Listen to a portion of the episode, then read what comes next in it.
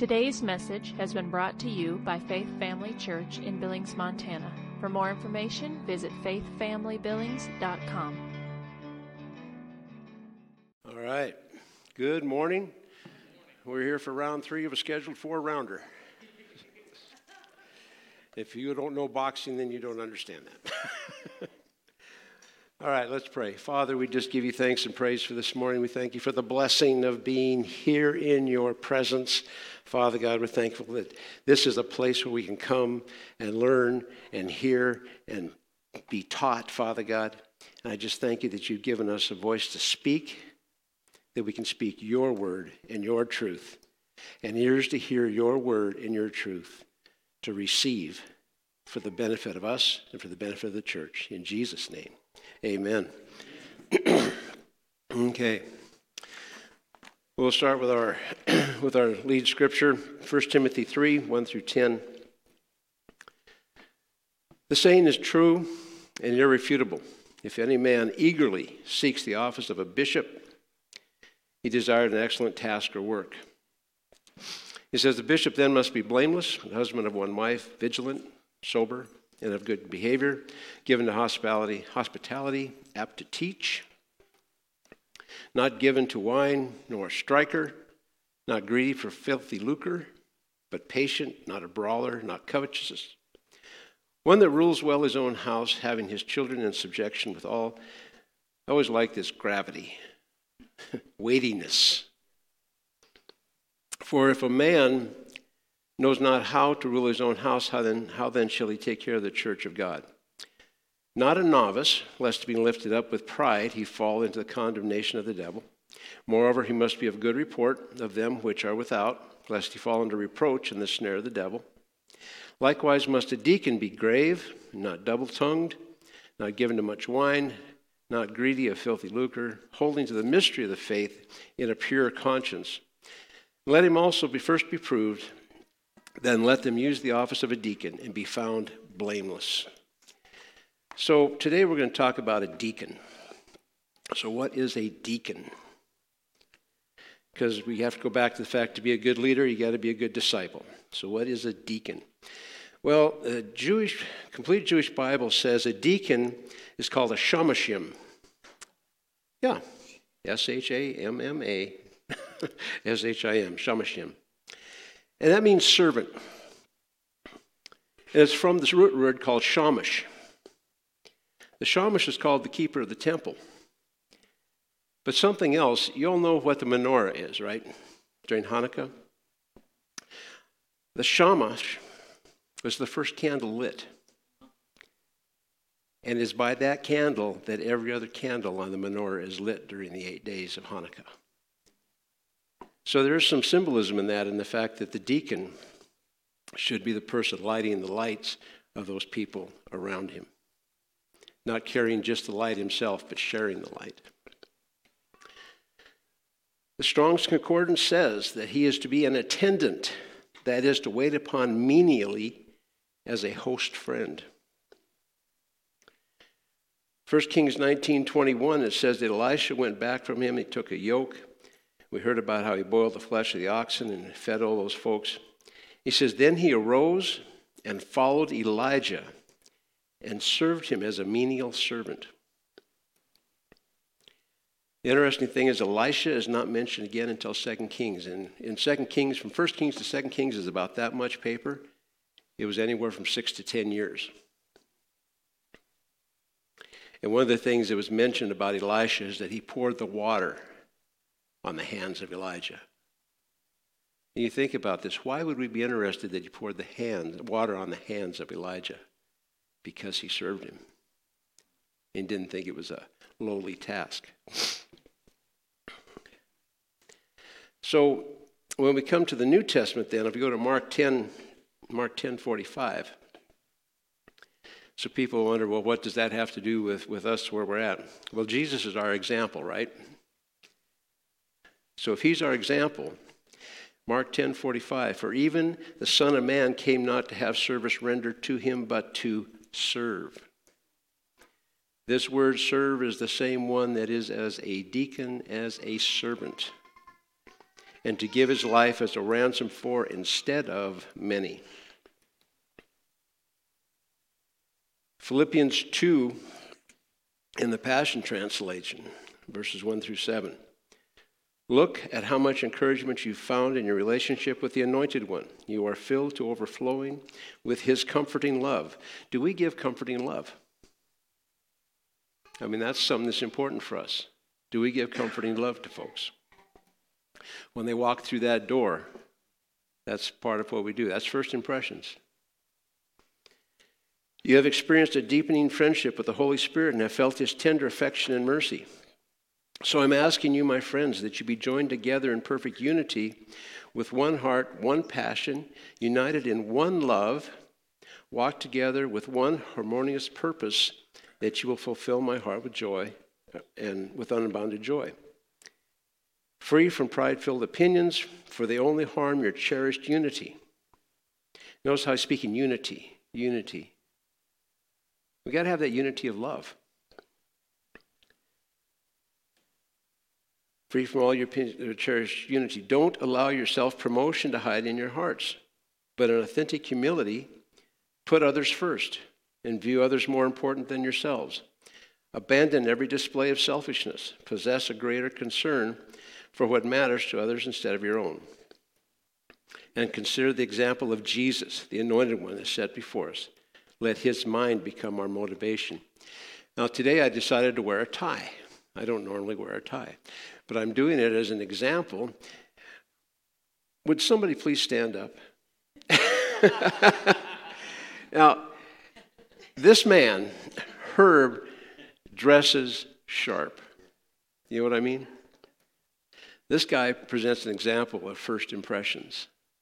And I look at him and I say, you know, if I'm going to work in first impressions, I need to step up a notch. Now, I don't know if I'm going to get to the full suit, because I know if I do, what he's going to do is he's going to come in that tux that he wears. next thing I know, I'll have to have tails. But, but no, I, I want to show, when I come to a place, I want to show that I respect the man I'm under. So when I come here, I want to show that I respect my pastors.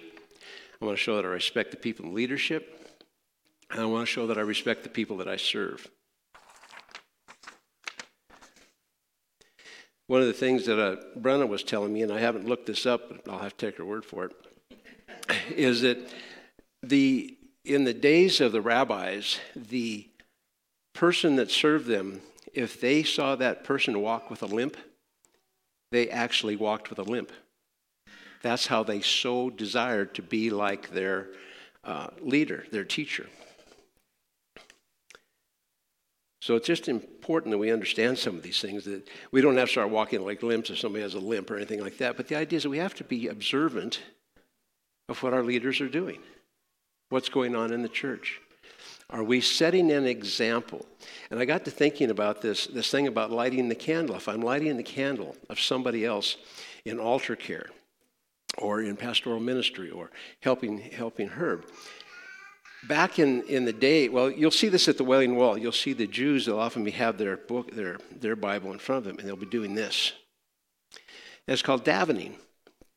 And I've often wondered why they did this. It's because they're emulating the flame of a candle, for they are the candle of the Lord. And so they're the flickering of the candle. And so they were, a lot of emotion and feelings go into their, their worship. And I got thinking, what do we show? What do we show in our time of worship? What do we show in our time of ministry one to another? We need to show an example. So in Acts 6, we're going to find out about deacons here a little bit. Acts 6, verse 1. Now, about this time, when the number of disciples was greatly increasing, notice he says disciples and not converts people were learning. They weren't just coming, they were learning. A complaint was made by the Hellenists, the Greek speaking Jews, against the native Hebrews because their widows were being overlooked and neglected in the daily ministration. Excuse me. So the twelve apostles convened the multitude of disciples and said, It is not seemly or desirable or right that we should give up or neglect the preaching of the word, excuse me, in order to attend to the serving at tables and superintending the distribution of food.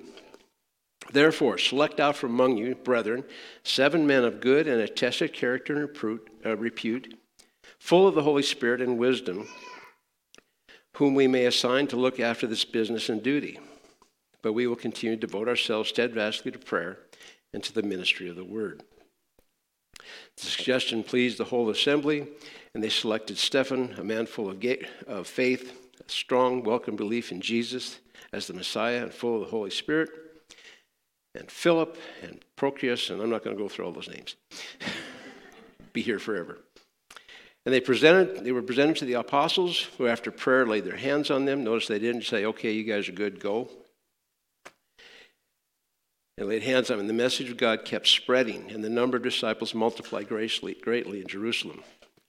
And besides, a large number of priests were obedient to the faith in Jesus as the Messiah, through whom is obtained eternal salvation in the kingdom of God. Now, Stephen, full of grace, divine blessing, favor, and power, and strength and ability, worked great wonders and signs and miracles among the table. What was his job? He was a deacon, but what was his job? To serve tables. This man was serving tables.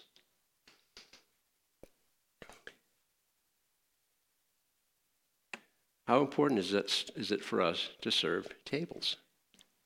How important is us to be at the welcome table? How important is it for us to be at altar care? How important is it for us to just at coffee sit and visit with somebody? You know, we can we can throw all sorts of titles at things. We can say that, you know, well he's a he's a deacon and he does this and he does that. But you know, a deacon is just a servant. And that's the thing we have to remember. I always like it says, well, I'm on the board of deacons. Oh, you're on the board of servants. no, I'm a, I'm a deacon. well, then you better start deacon. so I was looking at this, and the Amplified sometimes says, and I don't like this, but it's just the way it goes, it says that Stephen was full and controlled by the Holy Spirit. I'm going to meddle a little bit again, so forgive me. Again, if you think I'm wrong, Pastor Sean at. but the word control bothers a lot of people, and there's a lot. There's a whole group of people that think the sovereignty of God thing that He makes every decision for us, and that everything happens at His will and His whim. If that were true, we wouldn't need faith because it would just happen. But I was concerned about this one day, and so I, I asked the Lord, what's this all about? I mean, this control thing and sovereignty and all this. And he didn't give me so many words, but he took me back to the day when I was a control supervisor at the refinery. When I was at the refinery, when I finally became a control supervisor, I had control, that's a loose term, I had control of over half the refinery. I had both boilers. I had, we were making, my side made the products for gasoline. Um, we had the high pressure units. And I had six computer screens that I watched and making adjustments all the time. Now, the interesting thing is that at points, there were times I could not make the adjustments. I had to call on somebody outside. I need some cooling on the 47s. He'd go out there and he'd adjust the louvers so that my valves could come back in control and control the pressure. And I had control. That's how things are supposed to work. I need some cooling, I need some help. Pick me. Pick me. Well, while I was the control supervisor, we had this day, a couple instances that popped up. We had this day when we were having trouble with our water system in the boiler house. Now, you have to understand if we lose the boiler house, we lose the boilers. If we lose the boilers, we lose the refinery. That's all on my desk at that moment. So I called the guy on the radio. We were having trouble with the water level, and I says, I need you to start this pump. I get this phone call. I mean, the, the level in my drum is just going like this. And I get this phone call. You know, Those instrument people need to get over here and fix this thing. I'm getting tired of having to go out there and start that pump. You know, if those guys would just do their job, and I'm like, yeah, but would you just, you know, would you? And you know, another thing, and my level is just, and I'm sure I said, God bless it, but I can't confirm that. but I said, God bless it. You get your butt out there and you start that pump, and we'll talk about this later. There had to be a firmness. But he went out there and he did it. We did have a talk about it. We kind of explained some of those things. Look, if we lose that boiler, I'm coming talking to you in a different tone, and you may not be here the next day. So that was a tone where a guy, it took energy, but he became, I'll do it. Okay, then another instance comes up. We have this high pressure area. So we got 1,500 pounds of pressure over here of hydrogen, pretty flammable stuff. And over here we got 30 pounds of water. And this 30 pounds across the valve is holding back 1,500 pounds. Well, we were starting to lose level. So I said, We need some action. I can't control this from where I'm at. I need some help. So the guys are out there. And I'm doing everything I can on my console, and they're out there doing what they can. And all of a sudden, one of the guys who he is a sharp operator. He knows what he's doing. He's not stupid. Well, he, anyway, he, he knows what he's doing. Next thing I know, he's on the radio. 10, 9, 8. He's giving me a countdown for when this hydrogen is going to go from here into that low pressure vessel, and he's giving me a countdown. I can't talk to anybody because he's got the radio tied up. The Holy Spirit wants to talk to us. The Holy Spirit wants the deacons to deek. he wants them to be willing and obedient. He wants them to take an example and show it to the world. He wants us to light other lights. So, in the one instance, I had guys, would you do this? I'm there. I got it. We got this other guy that comes and argues. Get a little firm with him. But he did what he needed to do. Then I got the other guy. La, la, la, la. This thing is going to blow up, and uh, too bad. Where are we in these things? How submitted are we to the leadership of the church, leadership of the Holy Spirit? to do what we're called to do. We have to question that in ourselves every day because there's going to be those days that rise up and, Lord, I really don't want to do that. Listen, Rick, I told you to go do this. Got a story from Keith Moore that I thought was really good. He heard about this ministry he wanted to invest in. And, you know, being a good, good man of God, he asked the Lord. Now think about this. He wants to give into a ministry. And he asks the Lord, should I give into that ministry? The Lord says no. Because I've got somebody else in mind that I want to bless. Okay. So he goes about his business and he doesn't think about it again. A few months later, he's praying, and the Holy Spirit comes to him Keith, uh, I need you to give some money into this ministry. As a matter of fact, you need to give everything you've got. And Keith is like, uh, Well, you know, Lord, I tried to give into that ministry some months ago. He says, Yes, I know.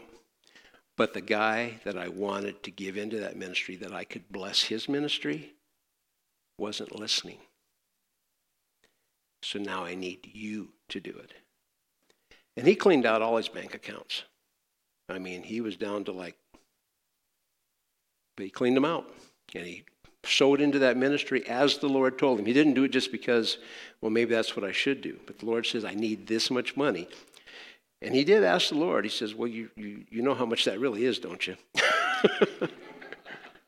Yes, I do. So he gave that into that ministry.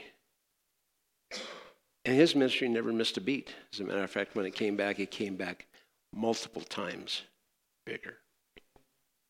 Because God blesses those who bless him, who listen and obey, obey him. So, what does the word say? That obedience is better than sacrifice. So, that's something to think about if you're thinking about giving money to something. Lord, is this where I should give it? He might say, Yeah. As a matter of fact, you need to give a little more. Or he might say, No. There's someplace else I need you to give. And if you do that, you're going to get blessed far above than just giving to give. So it's important to know these things.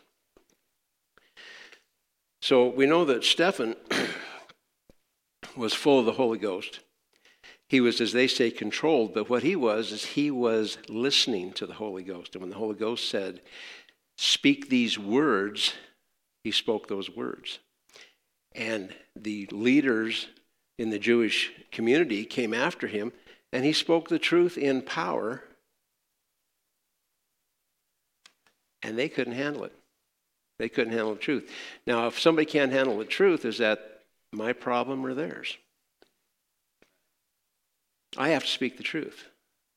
Because, see, I'm, what I said on the first day that we did this, one of the things that's important is it says, don't all want to be teachers because being a teacher requires a greater commitment and there's a greater judgment. But he went out there and he taught these guys. He taught them the truth. They did not receive the truth and they screamed and they tore their clothes and they gnashed their teeth and they hauled him out with false witnesses that said he was blaspheming God and they stoned him. Now, here's an interesting thing. I think if somebody was stoning me, I might be a little upset and start throwing some rocks back. But he says, Father, lay not this charge against them. And he looked up and says, Behold, I see the Son of Man standing at the right hand of God. And then he went to sleep. It doesn't say they killed him, it says he went to sleep. He gave up the ghost. He had the power to do that. So we see a deacon here gave up his life for the gospel while serving tables. just think about that. It wasn't a great work, it was just taking care of people.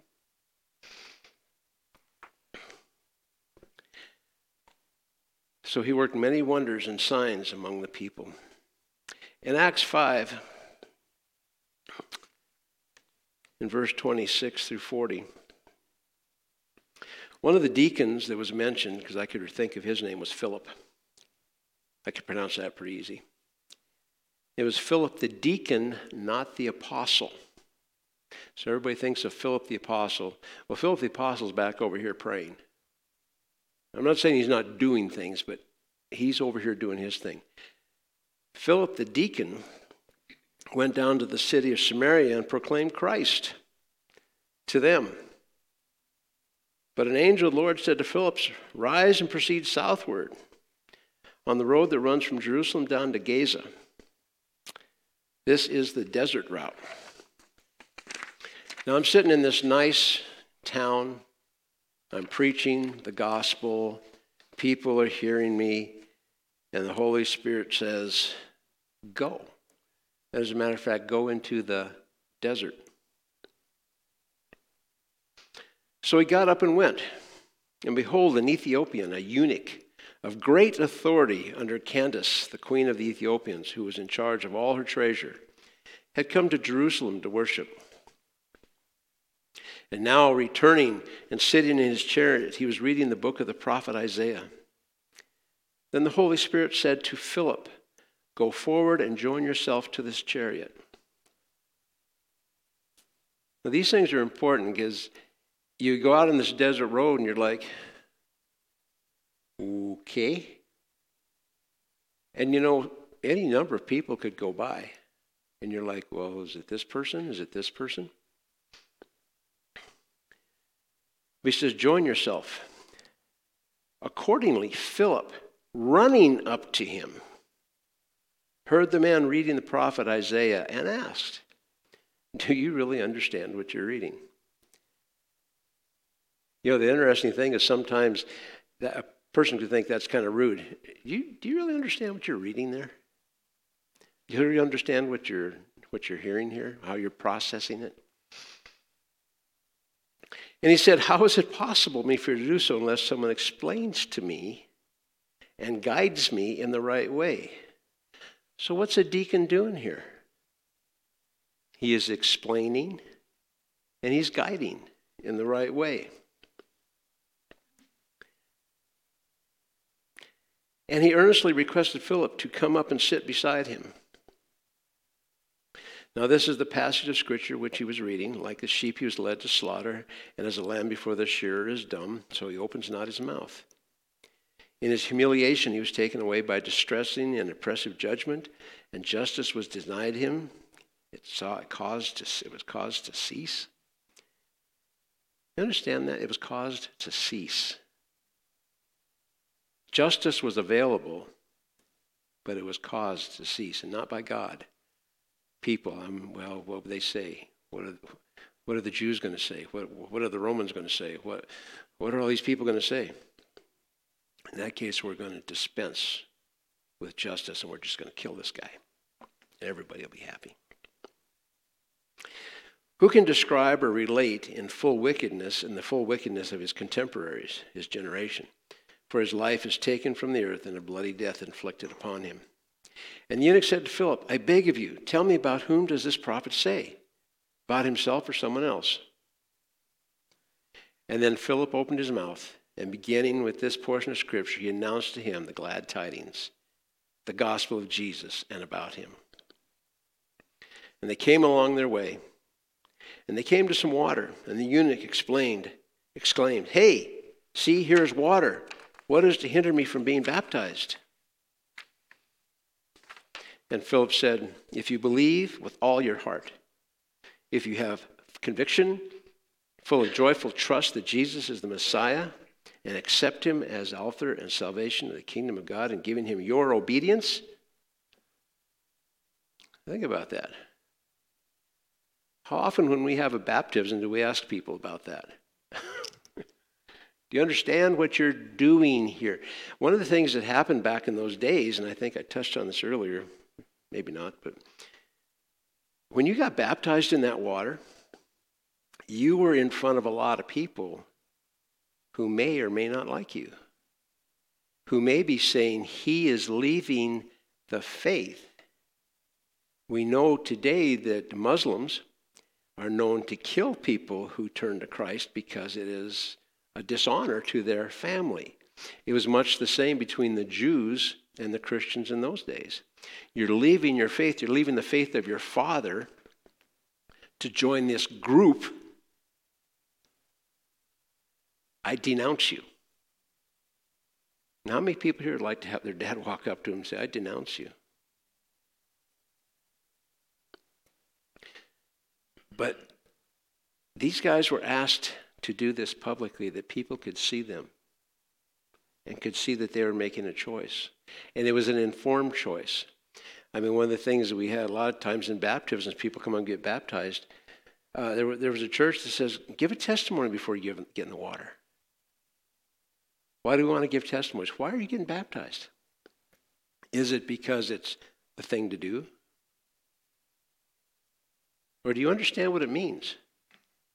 I mean, I know we teach on baptism. It's not that, it's not that they don't get taught.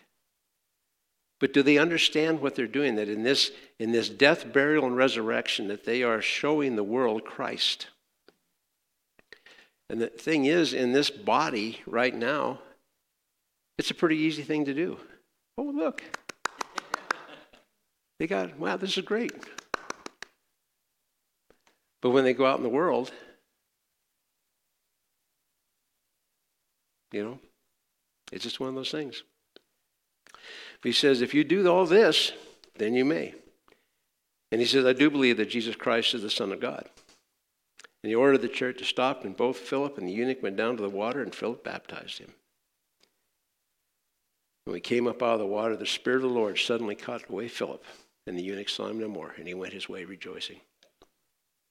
So here's a guy that served tables that the Lord tells him to go talk to eunuch and then transports him physically by the Spirit to another place.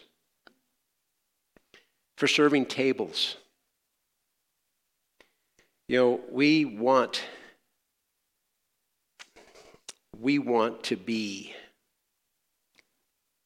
in a way noticed. You know, a lot of people say, well, I no, I don't want people to know who I am. But we do things to be noticed. You know, it's, it's how we dress, it's how we act, to fit into whatever group or culture we're in.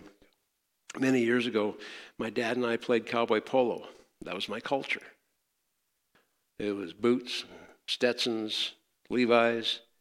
Um, we roped, we team roped. We, we did all those things, and that was my culture back then. And I did everything I could to fit into that culture. And so when I started ministering in that culture, I got tied up with a group called Cowboys for Christ. And I brought them, I mean, literally brought them here to minister in Billings. And then through that, I got a chance to travel with him to get involved in street ministry. And I really am not a guy that likes to put myself out there, but the next thing I know, I've got a microphone in my hand and I am ministering to people I don't know on the street. And people got saved. People were making a public demonstration in front of everybody, in front of the world there, that yes, I'm a sinner and I need to know Christ. And many people got saved. I've only done that once. Pretty exciting when it happened, though. I can't tell you, I mean, you'll, you have to know for yourself how exciting it is to be in that place where you're just being a servant. I'm just driving this guy. I'm just driving him to these places so that he can minister at rodeos and these, these uh, different Western events. And yet to be told, you, you got a word. You need to give your testimony. You need to talk to these people. Not me. Was I going to be obedient or say, no, I really don't have anything to say? Do I deny the greatness of what Christ has done in me? You know, honestly, the greatness that he did in me isn't that I'm a great person, but he did a great thing in me. He saved me. he saved me. He's healed me. He's delivered me. You know, these things are important. We need to understand that when we work in these places of service, there is always the Holy Spirit that has something for you to do besides just serve tables, besides just ch- be a children's teacher, besides just being in worship. There's places out here, people we need to touch, people that need to see the work of God in us. What is it? that Christ in you, the hope of glory. Is glory showing on our faces? Is glory coming out of our words? Is glory, are we pushing that forward while we're serving tables?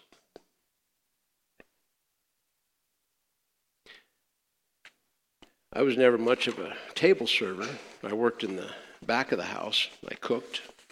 I took people's orders and cooked them so that I could help the servers.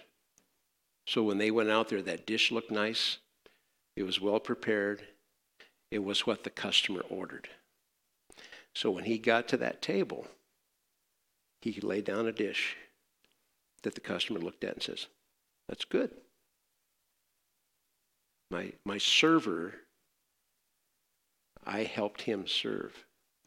That person out there never saw me. Some people aren't going to see you. But are you serving? Are you helping somebody else serve? My job here, God gave me a word, gave Luann and I a word several years ago, that we're to encourage and exhort the body of Christ to excellence. How do you do that? How do I exhort and encourage somebody to excellence if I'm not excellent myself? Well, the excellent one lives in me. So, out of that excellence, I can give advice towards excellence. I can stand up here and minister and actually do it for 45 minutes. but I can do it for 10 or 15. Because at that moment, that word has to come forth. I can bring people into my home. I can take words from the Gospels and I can, I can say, you know, you know, this is what the word says. A good friend of mine, and we talked about that. This is what the word says. It isn't what you feel. It isn't what's around us. It's what the word says. Because this is what we have to stand on. And I can bring that excellence in a way that I can speak. You folks all have different spheres that you're in in your work, in your friends, in your family. And the excellence is in you to give out at any given time. But are you going to be a servant first? That's what Jesus called it. He called himself to be a servant first. I mean, it said, it said back in the scripture, it says he didn't come to serve or to be served, but to serve. He washed his disciples' feet. He stood by a woman at the well that, I mean, that the Jews called dogs. And he spoke the gospel. You know, Jesus, Jesus was the perfect Jew. You need to understand this. The New Testament, it starts in Matthew, right? It actually starts in Acts. Because everything that Jesus did through the Gospels was under the Old Testament, it was under the Old Covenant. Because he had to fulfill the Old Covenant that we could have the New Covenant. So he went about Israel as a Jew. I got a friend who's, a, who's Lebanese. And, you know, we always, we always see that, of course, we don't have them in here, but some, a lot of places they have pictures of Jesus. And he's got this uh, Caucasian, aquiline, you know, real thin nose, and got the blue eyes and the nice brown hair, and it's long. And it just really, you know, oh man, I really like that guy. Well, this friend of mine is about that tall. He's got big nose. He got curly hair. And I, I used him one time. I says, you know, this is my Jesus example. He's really nothing you'd want to look at. and he says, What? But honestly, it's, the word says he was not a man that we looked at him we says, Wow, I'd like to follow that guy. Do you remember Saul? the king, head above everybody else. And look what that got him. But Jesus was a man that nobody noticed him. I looked at this guy, this Lebanese guy. When 9 11 happened, I mean, he's enough Lebanese that people saw him and they chased him. And they says, There's one of those.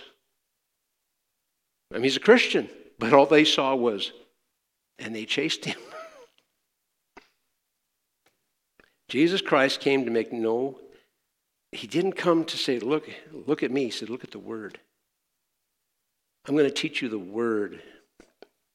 And when he died, he died as that perfect sacrifice. We need to die as that perfect sacrifice daily. I, I, try to find these things in the scripture that says that I can, you know, just be whatever I want to be and just do whatever I want to do. And, and as I look through these scriptures, it, it, it doesn't tell me that. It's, I mean, it's got this thing about being an imitator of Christ. How do I be an imitator of Christ? My word in the night. Do you know what he did? Yeah. Go and do likewise. Go and do likewise.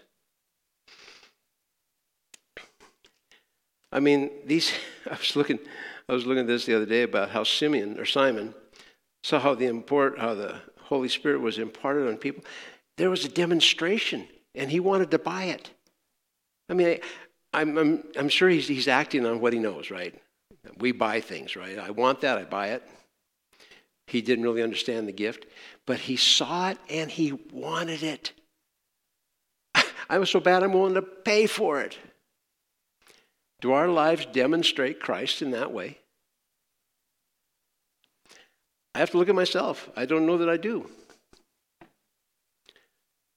I mean, I come to church, we have this time where we're all together and we're all happy, and oh, yeah, bless you, brother, bless you, brother, bless you, sister. We touch, we hug. But when we leave here, in our sphere of influence, do I leave this place? See, it's easy for me to serve here Be- because you folks accept me serving here. And I accept you serving in your places here. And it's all good. But when I get out there, do I still have that same servant heart? Last week I brought up the Walmart, I think it was last week, I brought up the deal where Walmart's vest used to have on the back of them, How may I help you? Now it says, took six bottles to make this vest, six plastic bottles to make this vest. Which one is more important? That it took six bottles or how may I help you? You know, I saw that one day at Walmart and I went back to the refinery and one of the first things that came out of my mouth when my supervisor came up and asked me something, I said, Well, how may I help you? Have that attitude in you which is in Christ.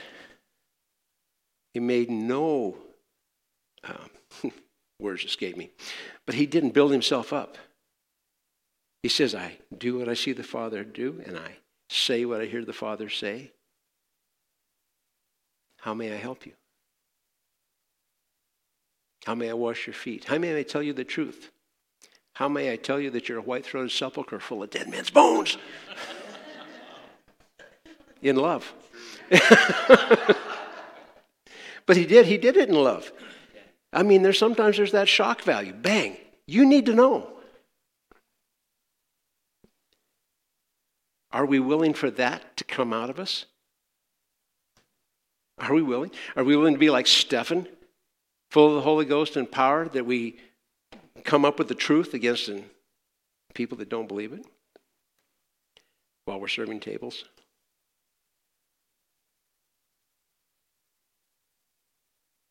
How may I help you? I, I love that phrase. And when I, when I put it to what Luann and I received in Canada they, that day of that ministers' conference about encouraging and exhorting the body of Christ to excellence, how may I help you?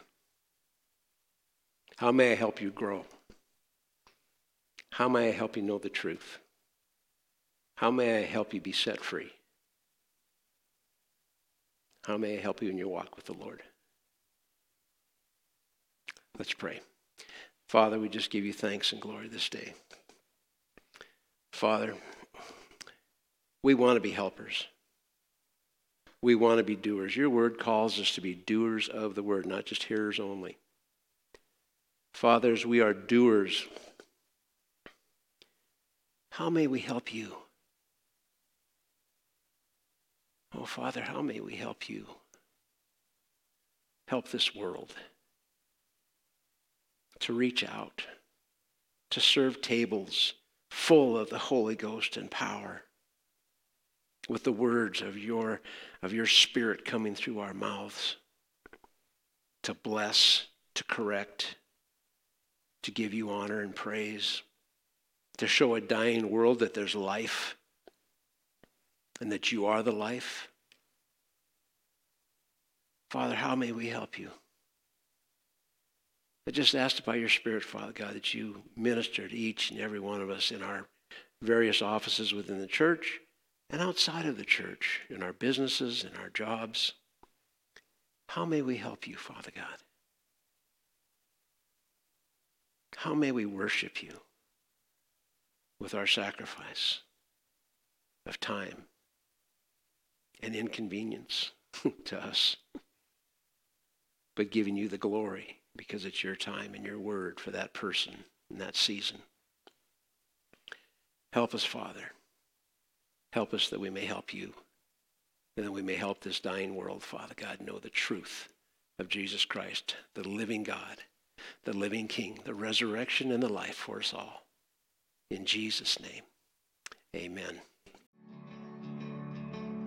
Thank you for taking the time to listen today.